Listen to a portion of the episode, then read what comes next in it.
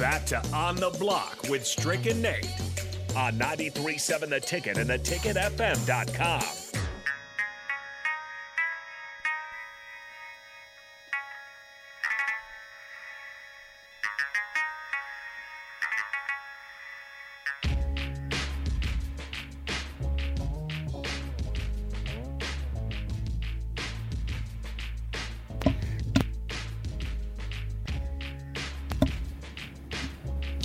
Back on the block. Once again, we're in the second hour. Two more segments to go here on the block, and then we'll finish up the day and the weekend. We'll see what Purdue and the Huskers will be able to do. Also, again, there's no Juwan Gary for this game, so it's going to be uh, a player watch as to who is going to step up and, and fill in a void uh, that is a is a huge missing link for this team and what they do and what they're trying to accomplish. But now we're going to talk about a little bit of NFL football where the playoffs will be beginning tomorrow, starting uh, with the Seattle Seahawks and the 49ers at 3:30 p.m. on Fox. Um, and then following that up at 7:15 uh, in Jacksonville for the Jacksonville Jaguars and the Chargers game. Uh, it's going to be an early early rise to this uh, this Seahawks and 49ers game, both being on the west at Levi's Stadium in St. Clara uh, Santa Clara. I'm sorry, Santa Clara, uh, California. So it's going to be interesting to watch that game. It's going to be an early game for them, but hey, let's get it on. Um, Strick's picks. Is that what we got going on right now? That's what we got going on, Strick. We'll start with that uh, Seahawks 49ers game. The line I saw was the 49ers by 10. Who you got? Yeah, I, I oh, you know what? I'm going to go out on a limb. I'm going to go out on a limb and I say that the Seahawks cover. Okay. Okay. So I'm going to roll with the Seahawks. I I look. I think Gino Gino has has great experience. I think they're going to get the ball out quick. I like the matchups that DJ D, uh, DK. D, I always want to call him DJ. DJ. I'd be thinking about DJ Uiagalelei. Um, but DK Metcalf um, as well. And then listen, They've got DK at over a thousand, but don't don't sleep. Kenneth Walker also has over a thousand yards. Mm-hmm. So if they can get they can get running, yes, there's going to be a focus on DK Metcalf. I think there's going to be an emergence out of one of the other cornerbacks. I'm not cornerbacks, but uh, mm-hmm. wide receivers that going to have a pretty good day, a special day that will help them to cover. I don't know. I just it's just a feeling, and again, it's just it's just a total feeling. I have no idea how it's going to go. It's just I'm, I'm going on a long limb on this one. San Francisco's kind of dominated that series this year. But again, third time you're playing a team, maybe Seattle's finally able to to find something. I don't know if I could pick against them or against San Francisco in terms of winning the game, but it wouldn't shock me if Seattle covers. That'd be huge for that moving forward, especially if Seattle's in a better spot moving forward than we thought they were coming into this year. Well, they've got listen. They've got a treasure trove of uh, uh, of uh, economy in the mm-hmm. in, in, in draft picks and and and uh, the likes of that uh-huh. from from getting rid of Russell Wilson. So right. you know, listen, I think I think there's a, a lot of upside that they've got, especially after being able to make the playoffs, where no one expected that to be the case.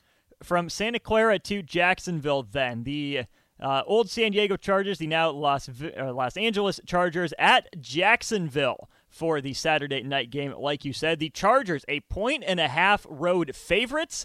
They kind of slide their way into the playoffs. Jacksonville uh, played playoff football last week. They had to. It was when they were in to take the division over the Titans, but it's the Chargers favored in Jacksonville. Your thoughts? So in this specific instance, I'm going to I, I am just going to look at their their rankings, right? Mm-hmm. Um, you're you're looking at they they stink at the rush, but they're one of the best in passing, third in passing, and in the middle of the road, pretty much in scoring. They're eighth overall. Their defense hasn't been very good, but they've been missing a lot of pieces to that. But there's also an overall aspect of of there's a great balance out of the Jaguars offense, but I just think their defense is is terrible, especially against the pass.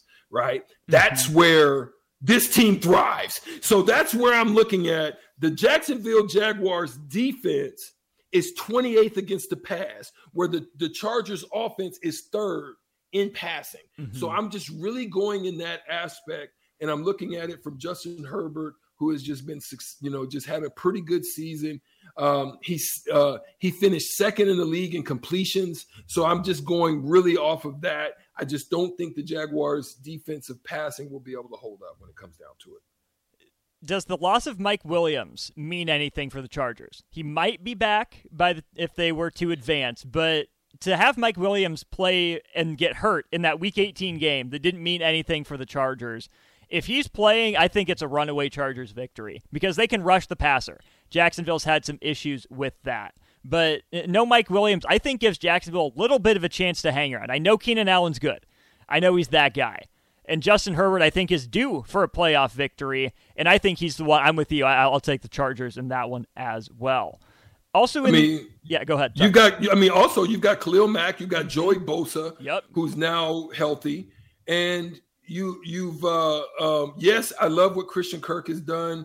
Zay has been solid, but uh, Evan Engram is a dangerous threat as well from the tight end position. They've got some good young weapons, uh, but they still have got Keenan, uh, Keenan Allen, who is who is leading in receptions. Uh, I'm sorry, has a league leading 50 receptions over the last six games. Mm-hmm. So so and then they've got a great run game, sneaky great run game out of Austin Ekeler mm-hmm. that led the leg with eight, uh, led the league. Gosh, dang it, led the league with 18 scrimmage touchdowns. So I, I still think that they have enough to do what they need to do to win this one.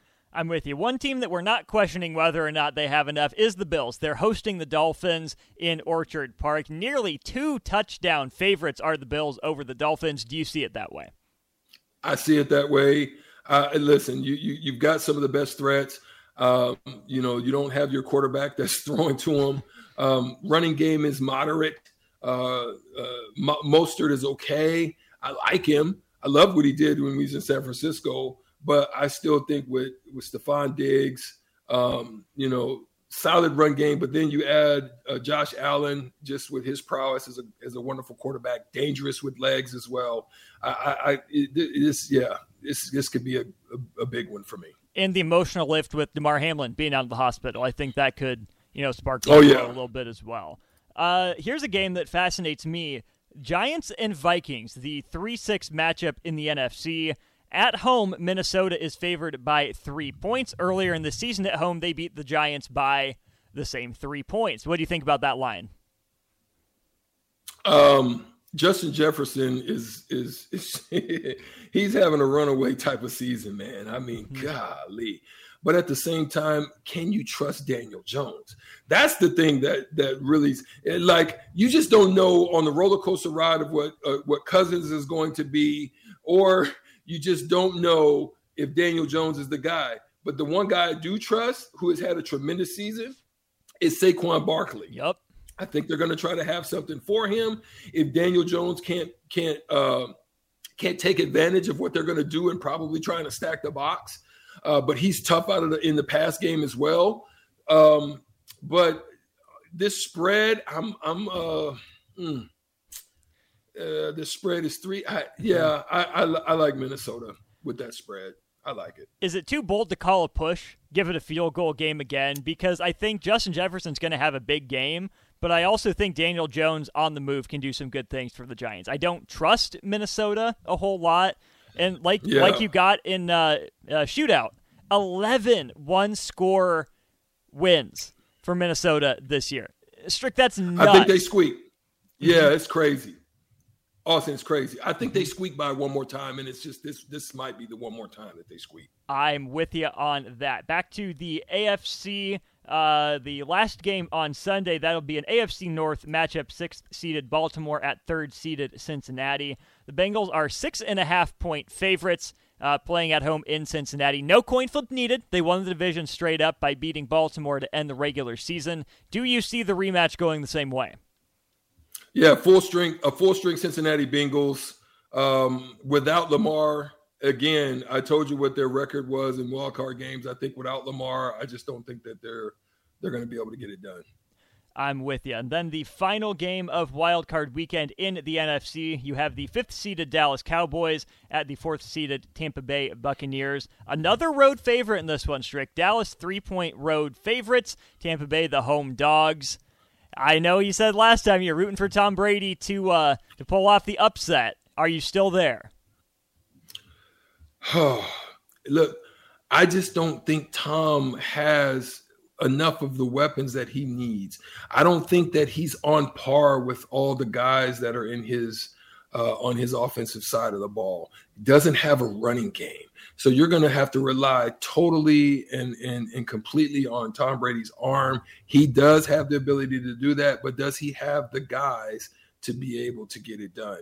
That's where it scares me. I just don't know. I think I have a little bit, uh, but but here's the crazy thing about that.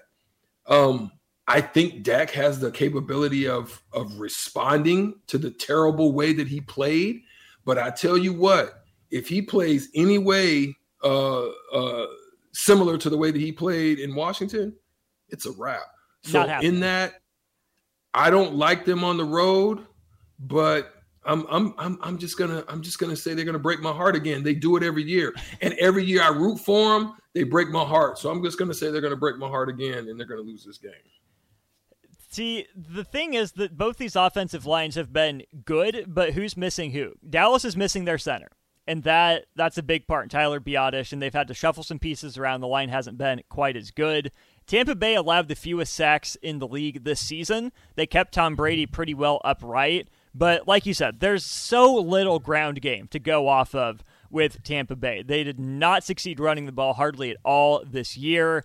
And the more times you drop a quarterback into the pocket, the more chances that a defense has to get after him. Micah Parsons is good. He's going to win his fair share of matchups. Dallas's secondary, yeah. I think, is good enough to pick off a mistake or two if Brady is rushed. All week, Strick, I've been going with Dallas. I just think they're better. I haven't trusted Tampa Bay all year. I think Tom's done. I just I just can't bet against him right now. I'm going to take Tom Brady as well. I don't feel good about it, but I'm going to do it. There you go. I, I think I'll I'll I'll roll with you on that. I'm just going to keep my eyes on it. I, that's one of the games that I'm really looking forward to watching. For sure. get back to For sure. Uh, Nebraska. Yep. All right. Uh, one NBA and three college basketball picks. How does that sound? Well, well, hold on. Willie hold on. Willie off the text line says uh Biadasz is uh he's playing Monday. Ooh, okay. Yeah. So then you get the addition. But but then Cupsker says Tom Brady has never lost to the Cowboys in his career. 7 and 0 against them. Yeah. Interesting. Great stuff. Thanks thanks on the Sutter Heyman text line for tapping in on those. Great points. One last note I'll add on that. Tom Brady and Tom Brady himself in the Cowboys franchise, Strick, have the same number of playoff wins. This was going to be our tiebreaker uh, for, for shootout. So, how many wins do you think both Tom Brady and the Cowboys franchise have?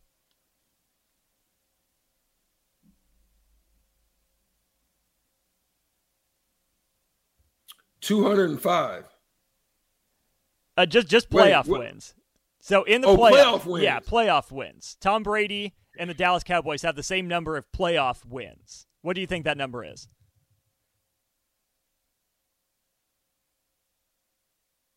Sixty-two.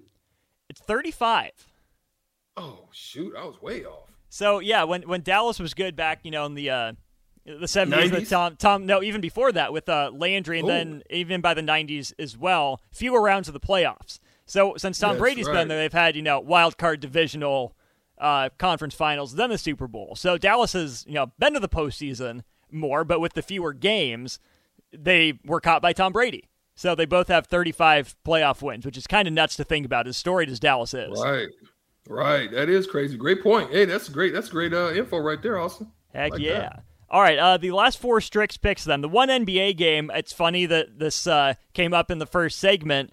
Golden State at San Antonio, the game in the Alamodome. You talk about Golden State, a team with two of the best shooters in NBA history, in Steph Curry and Klay Thompson, going to the largest crowd in NBA history. I know San Antonio isn't good. They're in the uh, the Wembanyama sweepstakes, right in the thick of it. But will the Alamodome, will that environment be enough to cover an eight and a half point spread against Golden State? Negative. Negative. Negative. Warriors, yeah, no question. Warriors have been playing uh, pretty good basketball as of late. Um, they've been emerging. Uh, you know, since even before Steph came back, they've been emerging a little bit. Yes, they've lost their last three. Uh, they're five of their last ten. Um, but here's the thing to to keep your eye out on: they don't play very well on the road. No, really bad on the road. freaking, they're freaking three and sixteen on the road. but I just think, I just think San Antonio is that bad because they're eight and fourteen at home. Mm-hmm. They're just that bad that I just don't think matchup wise, they're both on three game losing streaks. I just think that this is one that the Warriors are looking to get on the road to stay uh, up with the Suns. This is one that they're keeping their eye on. I think this is one that excuse me, that they can get. You would have played San Antonio a lot. What, what was it like playing against, uh, you know, Duncan and Parker and, and Manu and that crew? Well, um, yeah, I, I, had the privilege, and I again, I told you like um, Don Nelson was our coach uh, mm-hmm. when when it all kind of said and done, and we got when we were uh, doing pretty well uh, and got a lot better. And Don Nelson is like a mad scientist, right? Um, Don Nelson, we we had matchup problems before we go to break. I'll tell you this quick story. We had matchup problems with the San Antonio Spurs. Obviously, they had the Twin Towers. They had Dick Duncan as well as David Robinson, right? Sean Elliott was six eight. Mario Elie was just a, a, a bowling ball, six five, and then they had the little general, you know, and and and this is even just just this is even I think prior to Manu, and it might have been when he first got there, but I think it was prior to Manu. Okay. Yeah, it was prior to. They still had they still had Little General, so they didn't even have Tony Parker at this time. Okay. So so um we had our matchup was me, Steve Nash, uh, Michael Finley. It might have been been AC Green, Dirk, or um, it was Ced Ceballos, and it was one of those two guys that was mixing and matching. They put me on Tim Duncan. Oh boy. They put they put um, either Dirk or or AC Green on Robinson. They put uh, Cedric Ceballos on Sean Elliott, and they put Mike Finley on um, Elie, and they put Steve Nash on on um, uh, the Little General Avery Johnson. Mm-hmm. Okay, and we beat that team we beat that team. And matter of fact, if you go on YouTube a bit, you'll probably find out that um, we beat them twice that year, back to back. We beat them in San Antonio and we beat them at home. And uh, one of them is a is a is a uh, a play of me tipping the ball in at the buzzer to beat them. Nice. Yeah. Yeah. Nice. And that's how we beat them. Yeah. It, it was because because Don Nelson was saying, okay, we can't traditionally match up with them. If we put if we put Shawn Bradley on on David Robinson, he he has a field day, and Tim Duncan takes every everyone jabs them off there, shoots that bank shot, or he goes by them. But he couldn't do that with me. And remember, you could play Quicker. a little bit more physical. So True. I was just able to keep him off enough. I can press him enough. I hope Tim Duncan dribbles because I'm at that thing if he does. Right. And then just keep a body on him and just keep him from getting to, to the rim for rebounds. That, that was just my job. But on the other end, Don Nelson was like, "How you gonna match up with us?" True, true. Who's gonna cover Strick? Who's gonna cover? Mm-hmm. Who's gonna cover Finn? Who's gonna? You know, that was basically it. How you gonna match up with us?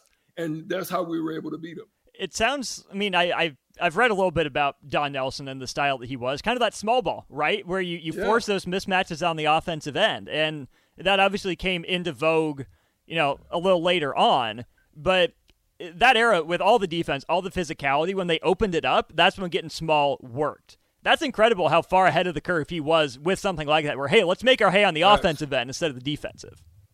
Facts, facts. Love talking about it. Love how you brought it up. But now we've got to take a break. We're going to bring in the old school crew right after this. We're on the block, 93.7 The Ticket. We'll be right back. Messages on uh, the old school crew will be with us when we get back.